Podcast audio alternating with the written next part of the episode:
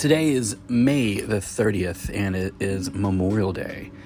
And today, I hope everyone is having a great day.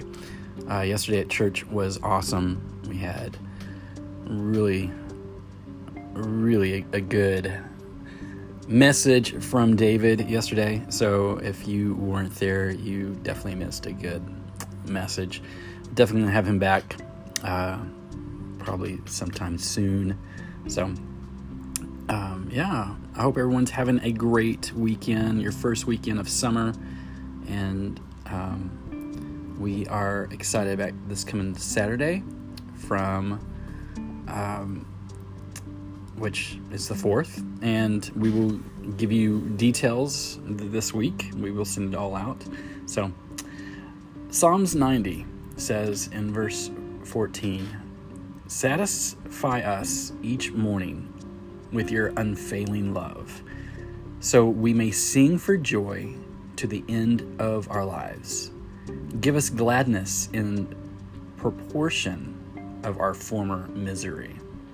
Replace the evil years with good. Let us, your servants, see you work again. Let our children see your glory, and may the Lord our God show us his approval and make our efforts successful." Yes, make our efforts successful. Psalms eighty-nine verse six says, "For who in all of heaven can compare with the Lord? That mightiest angel is, what mightiest angel is anything like the Lord? The highest angelic powers stand in awe of God. He is far more awesome than all who surround his throne. O Lord, God of heaven's armies, where is there anyone as mighty as you, O Lord? You are entirely faithful." And then Psalms eighty-eight says in verse one, "O Lord, God of my salvation, I cry out to you by day. I come to you at night. Now hear my prayer. Listen to my cry. For my life is full of troubles, and death draws near.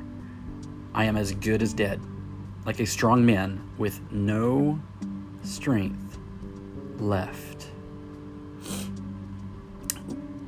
So, some of you um, have learned to drive a car, or some of you are learning to drive a car, and that's a big step in life. There's a lot that goes into becoming a good driver, and that's a big responsibility.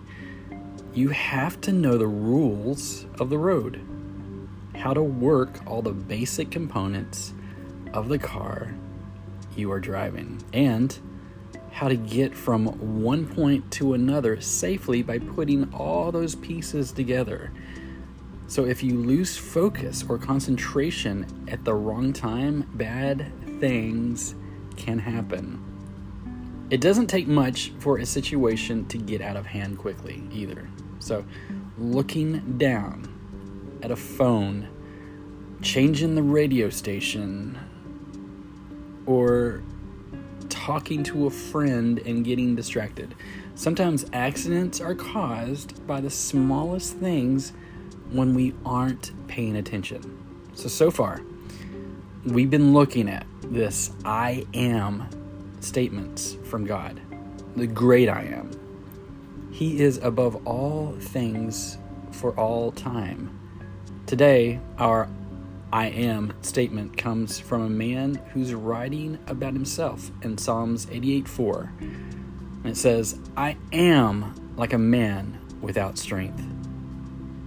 So have you ever been there? Have you ever been exhausted?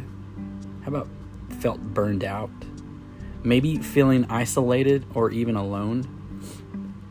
You see, this feeling can also come when we are going through life in routine, and we just feel, well, bored. Strength can be derived from a lot of places, and that includes purpose and direction. That phrase, I am, is the same phrase found in Exodus three fourteen, when God says, I am who I am, the Hebrew, Ha-Yah, meaning to exist, become, or come to pass. For this writer, when he says, I am a man without strength, he really means, I have become man without strength. I become a man without strength.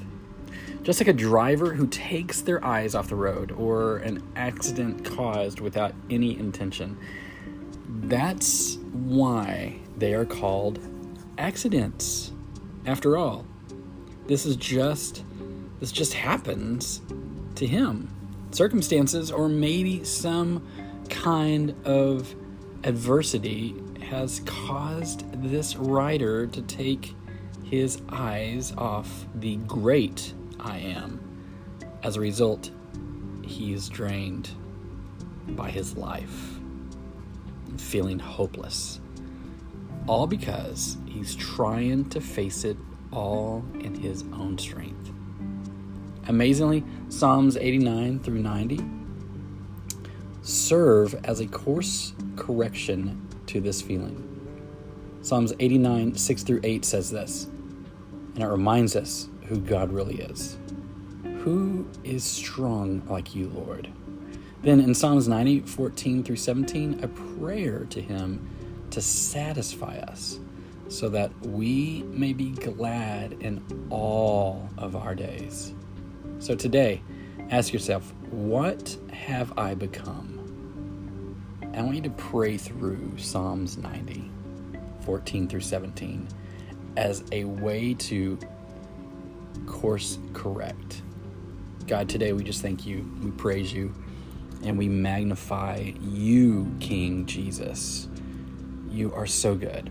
And Lord, we want to say thank you, God, on this Memorial Day for all the women and men that have fought for our freedom here in this country.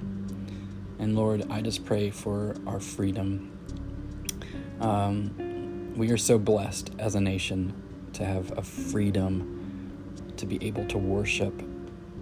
And we just thank you, God, and we just pray for our country right now. Lord, we just give you praise and glory, for you alone are awesome and worthy of praise. And I just speak a blessing over everyone today. Thank you, God. We love you. In Jesus' name, amen. You guys have a great day. This has been The Daily Dip.